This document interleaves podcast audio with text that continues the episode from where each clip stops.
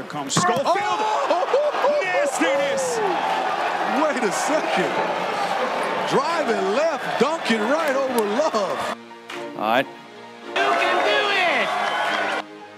Well, I, I do like length. That's what she said.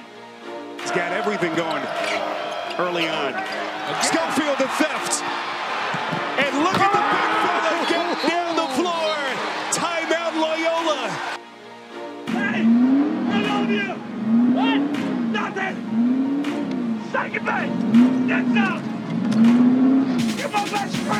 Good morning, afternoon, evening, brunch time, lunchtime.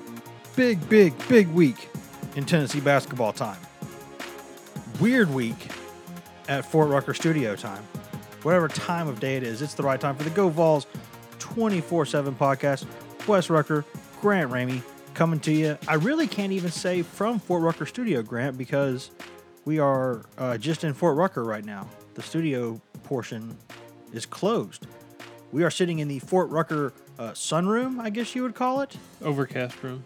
Since It it's overcast outside. It is an overcast room right now. And the reason we're doing that is because, as I told y'all last week, we are having a uh, lot of renovation done to this house right now. And my wife is in Spain because she's smart and I'm not.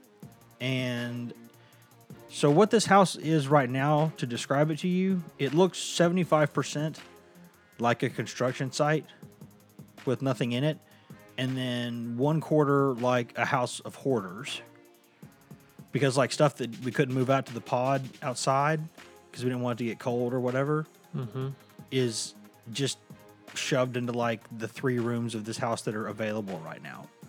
So it really looks kind of like a scene from a horror movie right now in this house. Did you not get that vibe walking in a little bit? Uh, not at 11 a.m. Know of any horror movies that start at 11 a.m. well, that's because you're not suspecting it then. It's true. That's when it's going to happen. Maybe I'm just welcoming it. We're recording this here on a Friday morning. Bring it on. Going to drop it to you on a Friday afternoon. Give me your best shot. And Grant, here's what I'm trying to do today. Here's what I'm trying to do on this Friday. I am trying to record a podcast and then edit a podcast, go to a football press conference, go to basketball practice, and cover a Tennessee baseball game. I'm trying to hit the trifecta three sports, one day. I don't know if it's going to be possible Godspeed, soldier. but I'm going to try it because, as I mentioned again, my wife is in Europe, and um, what else am I going to do? But the biggest reason we're here on this podcast today, and I guess I should mention a couple house cleaning items first. Uh, first off, uh, there wasn't a ton of football news this week, so we're just going to drop a football podcast probably early next week since we're going to talk to Pruitt on Friday afternoon get some new information on, I'm guessing, the coaching staff and, and all those other sorts of things. So we're going to take care of that then. So that's why there's not going to be a football one until early next week. And secondly, this is our first. Um, this is going to be our first podcast that is over on. Y'all may not notice it on your end, but this is going to be on the uh, on the new network. Uh, we're we've we're moving over from we've kind of done our own sort of house run shop since we started this thing. And we're still going to edit everything on our end, still going to control everything on our end, but we're moving over to the CBS uh, podcast portal, basically, in the CBS family of podcasts, which makes sense since they, you know, own us. Not to be confused with the transfer portal. Yeah, we're going to be, we're basically, we're going from, from one service, which we've really, really liked and we appreciate those guys, over to uh, CBS's, uh, I believe it's called Megaphone. We're putting Ryan in the transfer portal. Yeah.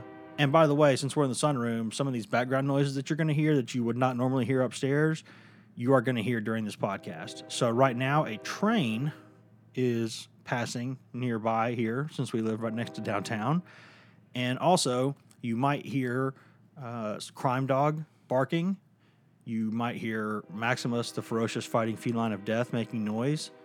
Uh, haven't uh, meant to give Crime Dog some Slim Jims so he would calm down and not not say anything for this podcast, but you know, slept a little late today. Didn't get that done. So basically, we're in an uncontrolled environment. So anything happens noise wise, like if it were raining right now, you would be hearing that.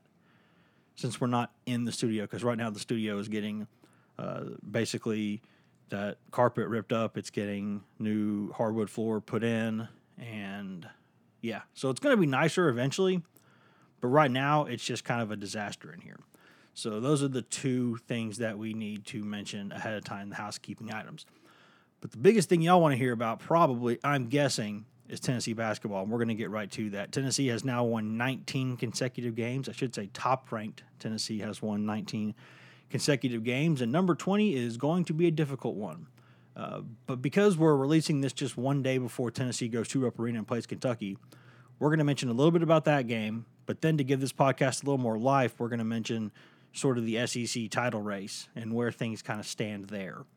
Because some influences from events that did not occur in Knoxville this week uh, have maybe changed that title race a little bit. Uh, earlier this week, Tennessee did win its 19th consecutive game, but the night before that, LSU, 21st ranked, way too low ranked, 21st ranked LSU, 19th this week. 19, moved it to 19, 19. 19. 21 last week. I thought they were still 21 when they played the game. Maybe in one poll, not the other, or are they 19 in both? I don't know. 19 the AP poll this week. Okay. Well, let's adjust that. 19th ranked LSU goes to Kentucky, pulls off a stunner, uh, rather controversially, but uh, I think it's hard to say it wasn't deserved. A win at Kentucky there at the in the final seconds. So right now, there are two teams in the SEC that control their own destiny. None of them are Kentucky. Uh, Tennessee and LSU both control their own destinies. So if Tennessee wins out, Tennessee's going to win the league. If LSU wins out, LSU's going to win the league. Both of those things can't happen because LSU uh, hosts Tennessee here, not this weekend, but next weekend, down in uh, Red Stick, Baton Rouge. So, Grant, what did you think about that game? And how much do you think, if any, that really changes the dynamics of this title race? I think LSU's a good basketball team. Uh, I think LSU feels a lot like Tennessee felt last year, uh, where they have some really good pieces, uh, have a good coach, uh, are underestimated, uh, kind of have that chip on their shoulder, kind of us against the world mentality, uh, and they're showing people just how good they can be. I mean, Tennessee did kind of the same thing that that LSU did last season at Rupp. They went in and uh, surprised a good Kentucky basketball team and, and won late dramatically. Uh, LSU with the tip in, Tennessee with that Lamonte three, and then the Admiral dunk in the last thirty seconds uh, up there last year. But I don't know. It, it's a three team race. It's going to stay a three team race for the next three weeks, uh, just because that's how the league has shaken out. Uh, it's very average below them. It seems like. I mean, there's some tough teams to beat below them. Yeah, because teams like Auburn and State kind of have fallen off a little Right, bit. those teams have talent. They just have really bad SEC records right now, so uh, they could they could jump up and surprise somebody. But they're also struggling really bad, and they're probably not going to be obviously in the race over the next three weeks. Um, they've set it up to where Tennessee has one of the tougher runs left. LSU probably has the best run left. They're done with Kentucky. They get to Tennessee at home in, in an 11 a.m. Uh, local time game next week. Uh, so it's it's going to be a lot of fun. Uh, you're going to learn a lot about this Tennessee team over the next three weeks uh, because they haven't been tested in a while. You have to go all the way back to Gonzaga on December 9th when they had this really big game atmosphere that they're going to have at Kentucky Saturday night. Uh, so it's going to be interesting to see how they respond and kind of they've they've excelled in those situations obviously this season. Uh, we'll see if they can do it again. Yeah, because uh, the guys at CBS were asking me for a video piece you can find on the website right now. If you go back there and look, if you go to our homepage, govols247.com, you click down the left there, you can find a bunch of uh, some, some recent video things going on there. And one of the biggest things that you can find there is them asking me, what about the SEC championship race now? And I said, I don't think a lot of people are going to agree with this, but I think if you had to lay down odds right now, you know, if you were to go play it, go go according to chalk, right? Go according to that ESPN BPI or, or whatever of who's going to win, how many games going forward. I think you could make an argument that LSU is a slight statistical favorite to win the SEC now.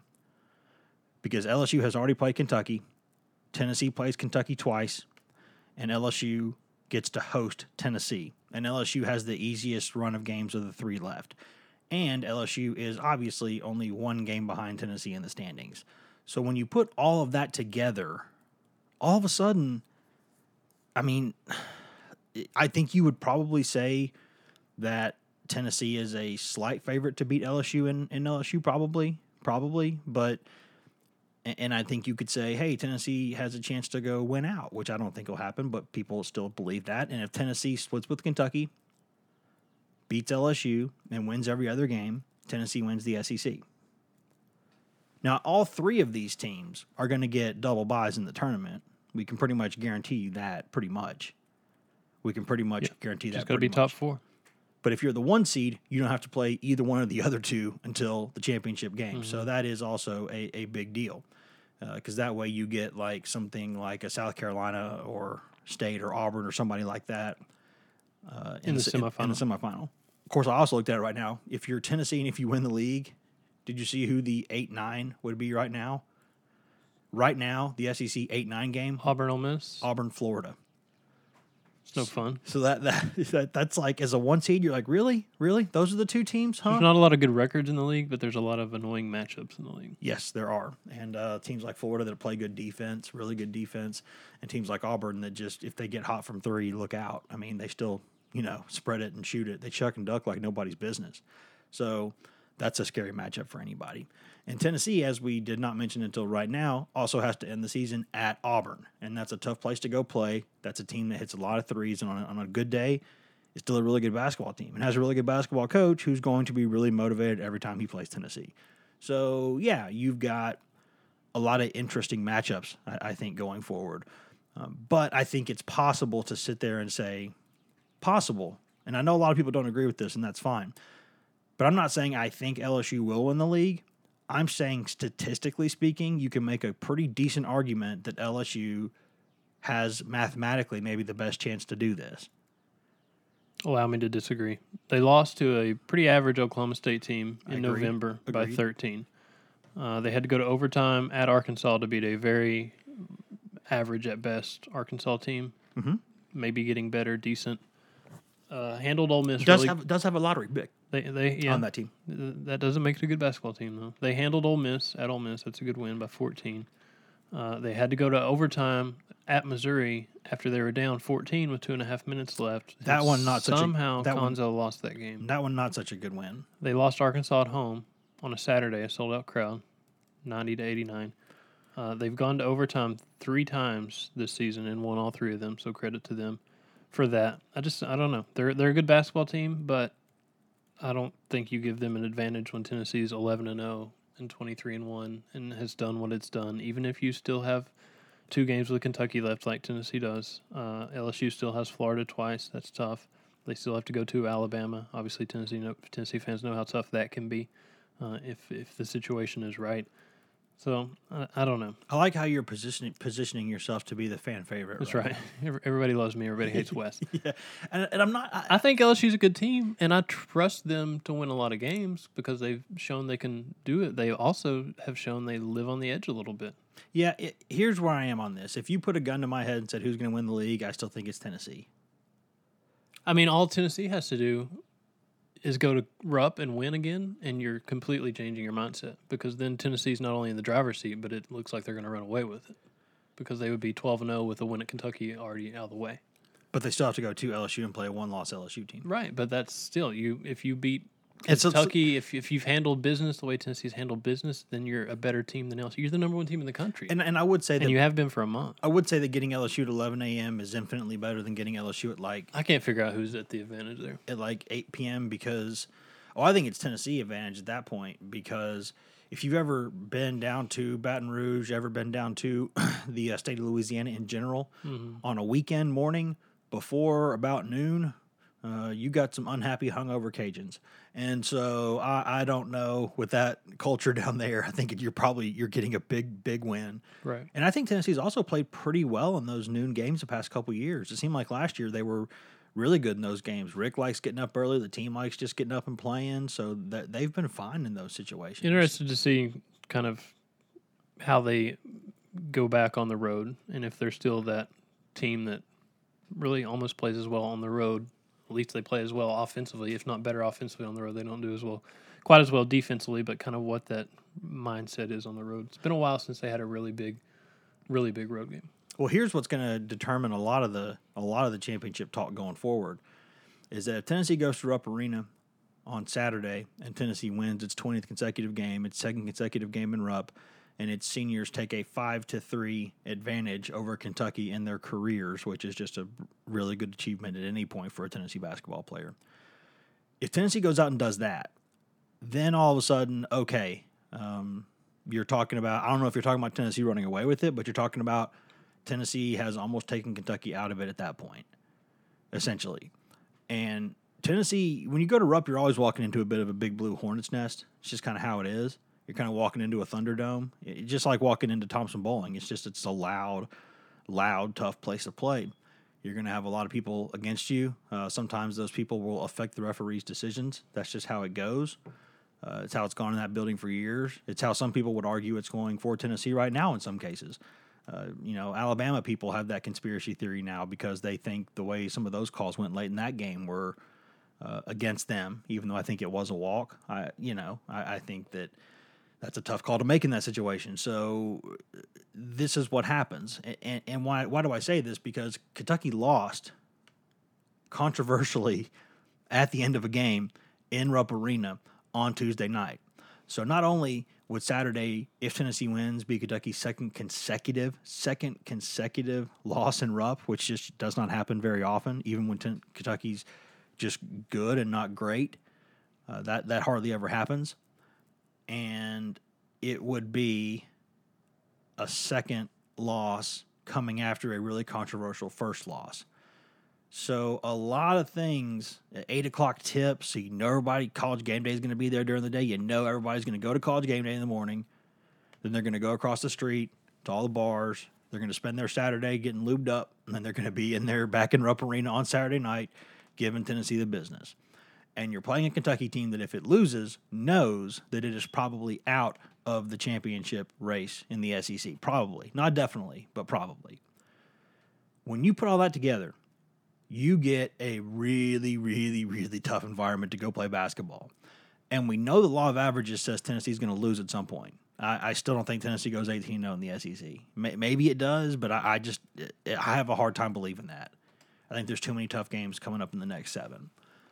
But this is a tough matchup because here's where I am with, with this, Grant. Ashton Hagans has not played his best defensively the past couple games for Kentucky. But at his best, he's one of the two or three better point guard defenders that you're going to face in the college game. I think. I think he's that good. He's got the wingspan. He's got the quickness. He uh, is a hassle. He, he's a nuisance to deal with. He's he a, has as, basically as many steals as he has turnovers. Yeah. So every time he gives it up, he's getting it back. A really, really good player. Really good freshman. Um, and then we know that Kentucky has the one guy in this league who can give Grant Williams trouble consistently. And PJ Washington is that guy. PJ Washington gave Grant trouble twice last year.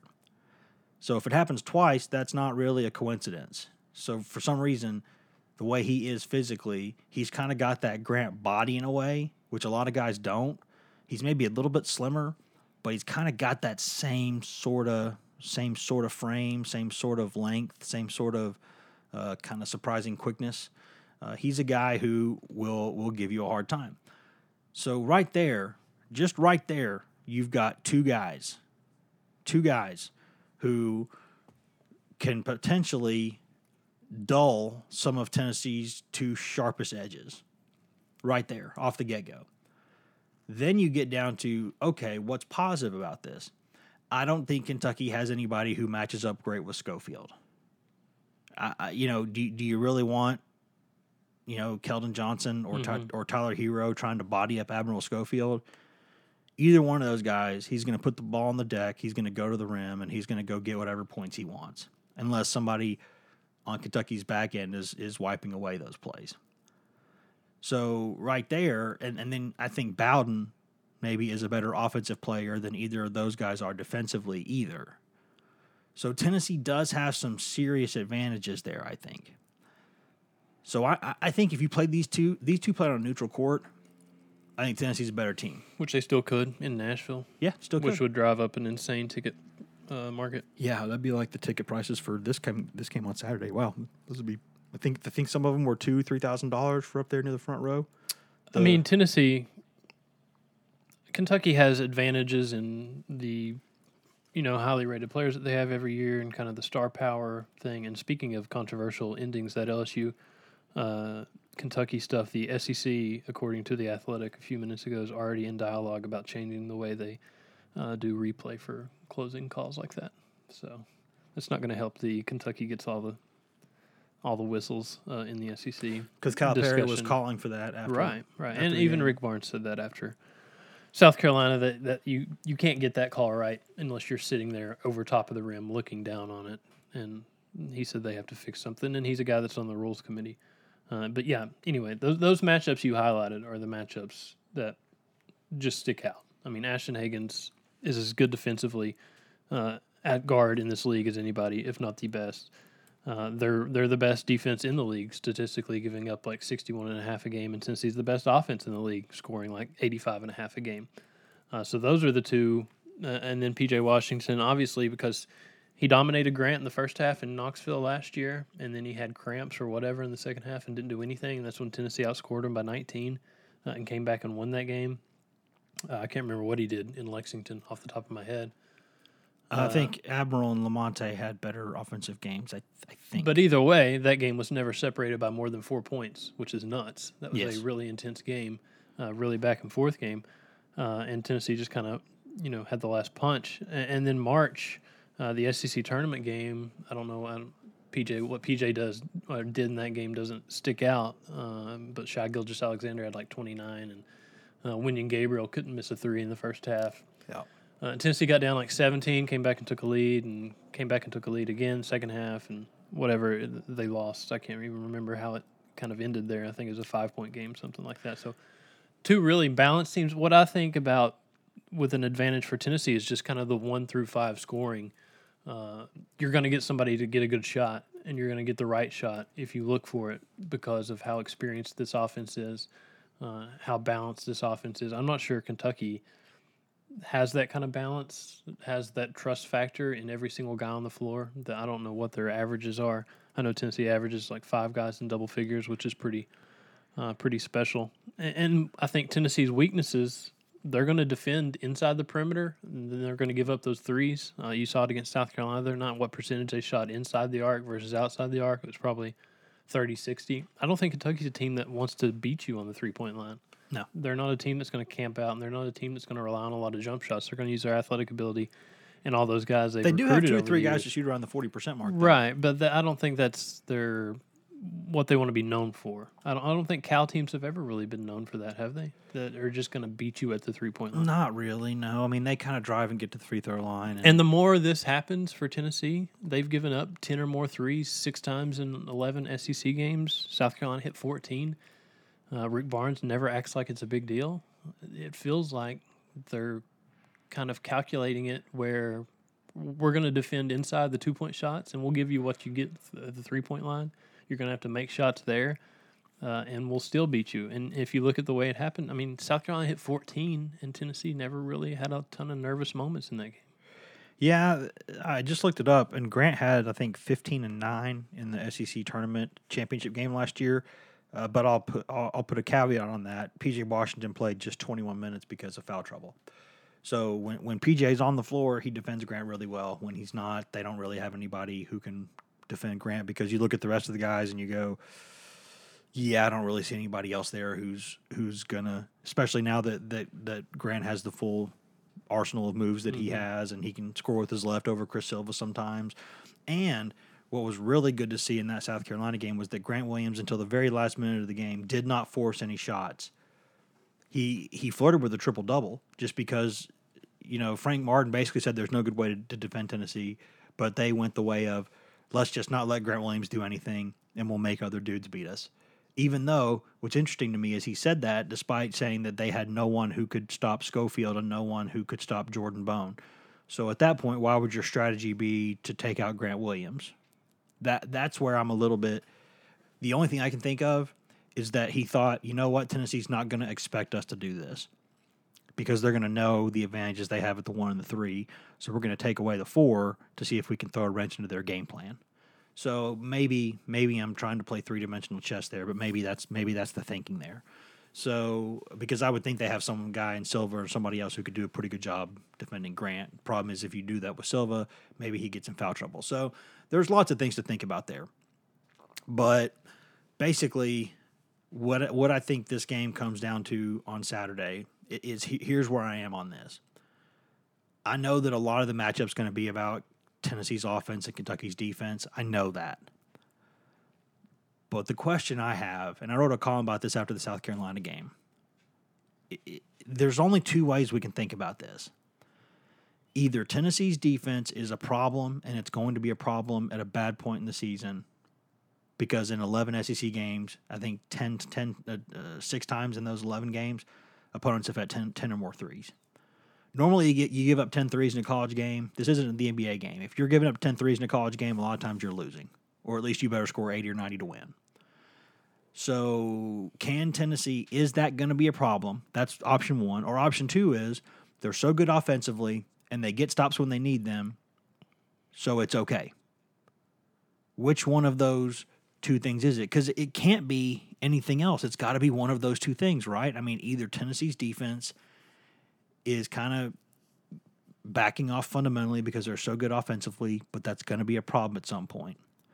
Or option two, that it doesn't matter because they're so good offensively and because they have an offense that doesn't require three pointers, they can beat you so many other ways that if they're not hitting threes, they'll just go pack it inside, take only five or six threes in a game, and still score 80, 90 points. So, which one of those two is it? Because we've all seen this time and time again. Ask Virginia. Ask Virginia. UMBC last year just gets ridiculously hot offensively. Virginia can't hit a couple shots, and all of a sudden, a 116 game turns into a, a loss for the one seed. So, is Tennessee's defense, which again, this is the same team as last season, more or less, right? It's the same group of guys who have gotten a year better, but basically the same team. So you look at that, and they've gone from number four, I think, nationally in adjusted defensive efficiency to number 40. Now, if you look at the other teams, teams that can that usually win championships are in the top 20 or at least top 30 in both of those categories. Kentucky, interestingly enough, is in the top 20 in both of those categories. Duke is in the top 20 in both of those categories. Gonzaga in the top 20 in both those categories. Tennessee is second offensively, so bully to you, Vols, but they're 40th on defense. And can you win a championship doing that? Uh, it's a tough question to answer. Uh, I need to see it happen. How it, or I, I need to see how it plays out over these next six, seven games, uh, because it's been a while since you've been in the kind of game you're going to be in tomorrow. Uh, even though there have been close games, obviously Vanderbilt probably should have beat them. Uh, I don't know how Tennessee escaped that one. Alabama had a chance to beat Tennessee in Knoxville. That's concerning. Uh, but it's it's since Gonzaga and since kind of uh, not really Memphis, but kind of Memphis that you've been in that situation. Uh, the last three games, they've struggled early and then they've gone on a huge run in the first half 18 3, 17 2, 21 3. I think those are the numbers the last three games. Once you take control right there, they don't give it up. I mean, you can give up some threes as long as you're scoring the way you can score. Uh, the way this offense has shown it can score. If you're shooting over 50% every night, uh, if you're usually doubling assists to turnovers, you're usually competitive rebounding. They, they need to get better on the offensive glass or not allowing as many offensive rebounding opportunities for the other team. I think they started to address that against South Carolina, but uh, I need to see how it works against a Kentucky uh, at LSU. If it's consistently where they're having success and they're not having a ton of oh crap moments, they'll be fine, and we'll see how it goes from there. But uh, if, if you can score the ball, I don't, I don't think you're going to be Virginia. I mean, Tennessee could get matched up with Wofford first round of the NCAA tournament or the second round. That's a really good basketball team that bombs away from the three point line. Yep. And that would make you nervous, but I mean, can they handle Grant Williams and Admiral Schofield and the rate they score it and the way Tennessee Probably can not. get to the rim and the way Tennessee can hit threes too? I mean, when you give up 14 threes, that's one thing, but when you hit nine of them, you're kind of negating what you're giving up there. A little bit, yeah. I, I, I just think it comes down to, well, as you said, I'll, I'll, I'll take what you said and spin it a little bit differently. Can they go out there and do that against a team that they cannot score at will against? or can they? Again, I mean, they played Gonzaga, which is a what top twenty defense, and went out there and Put 85 on them or yeah, whatever it was. I, I mean, so they did a lot of good things there. So maybe they're going to go out there and score against everybody uh, or or most teams. So, but If, the- if you've done it for 24 games like they've done it, even if it's not the strongest strength of schedule at the moment, that's it's pretty good proof that you, you can score the basketball. Well, and, and just to give it a little bit of of, pers- uh, of of perspective here, I almost said perception because that's a that's a thing. No, here's why the the perspective is important on this. I'm a big believer in KenPom's rankings. Big believer. I think KenPom has a pretty good track record of telling you exactly, not exactly, but almost exactly where teams are in the pecking order because he has a really good formula that puts together a lot of things statistically to tell you more or less where a lot of these teams are. And of the eight top teams in the country in KenPom's rankings, there is only one that is not top 30 in offensive and defensive efficiency, and that's Tennessee. Tennessee is the outlier. Tennessee is at two offensively, and it is at 40 defensively. Uh, Duke is at three offensively, four defensively. Virginia, five offensively, three defensively. Gonzaga, one offensively, 17 defensively. Michigan State, sixth offensively, ninth defensively, despite having five losses. Uh, and Kentucky, right there at 18th offensively, eighth defensively. North Carolina, ninth offensively, 20th defensively. Even Virginia Tech at 11 is at 10 offensively and 28 defensively. You go down and look at these teams, Maryland. Heck, yeah, Wisconsin is at 12th. Wisconsin 12th overall. Right there in top 35 both. Uh, Iowa State is 14 offensively, 31 defensively. Uh, Maryland 21-16. Kansas Kansas, as much as they're struggling right now, still 24 and 12. I mean, the the outlier up there is Tennessee. They're the team that is has one side of the ball that's just good and not really good, and, and so that that becomes it, it just. I've I've been covering I've been covering this game long enough to know that there's sometimes you just see weird outliers, like some of those Bruce Pearl teams that, at Tennessee that won. They were not according to the metrics. You know, sometimes defensively they just weren't that good, but they were so good offensively that, that they found a way and they, they got enough rebounds, offensive rebounds off of three point misses, and they were able to to play a different. You know, they they gave get a lot of steals, got out in transition and scored.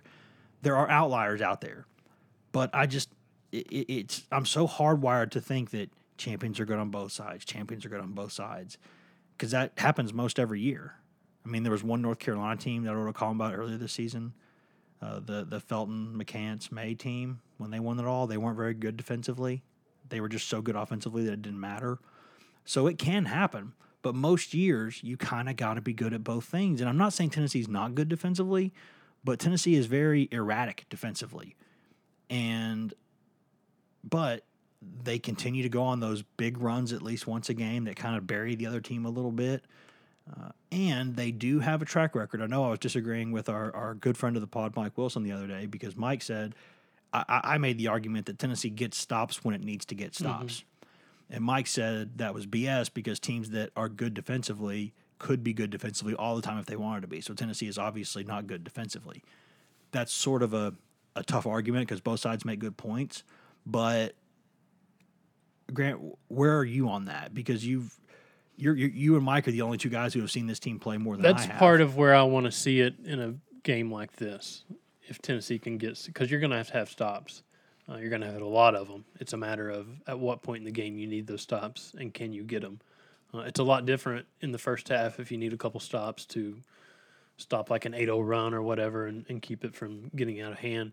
Uh, it's a different thing if you need a couple stops late to preserve a two, three point lead that you're trying to hang on to a win, something like that. I think they can get stops when they need them because they've shown when when the games uh, going back and forth early these past three home games, they've put together those runs to take control, and from there they've held on to control. Um, Yep.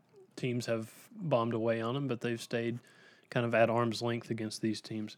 Uh, I need to see it happen. At the same time, with the with the rankings and all that stuff, I I use KenPom as much as the next guy and look at the stats and stuff like that. At the same time, where was Loyola Chicago entering March in those rankings, uh, offensively and defensively, probably very average.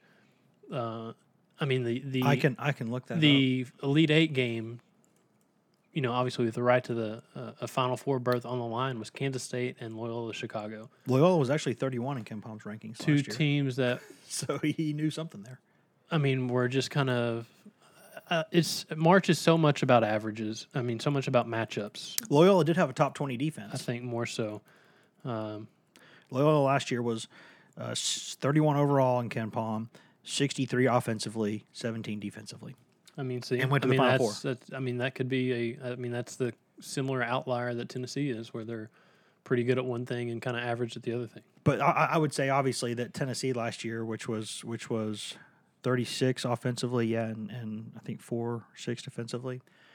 Tennessee lost the piece that makes them different defensively, which is Kyle Alexander protecting the rim. right. Right. And, w- without him out there, they were not the same defensively. And and Kyle hasn't been the same person the last the last handful of games. Really, he played decent against South Carolina, but the way you look at what he did at Missouri earlier in the year, and I can't remember who was the other one at Florida. Maybe he had a really good game, uh, a couple double doubles back to back at whatever point in the season that was.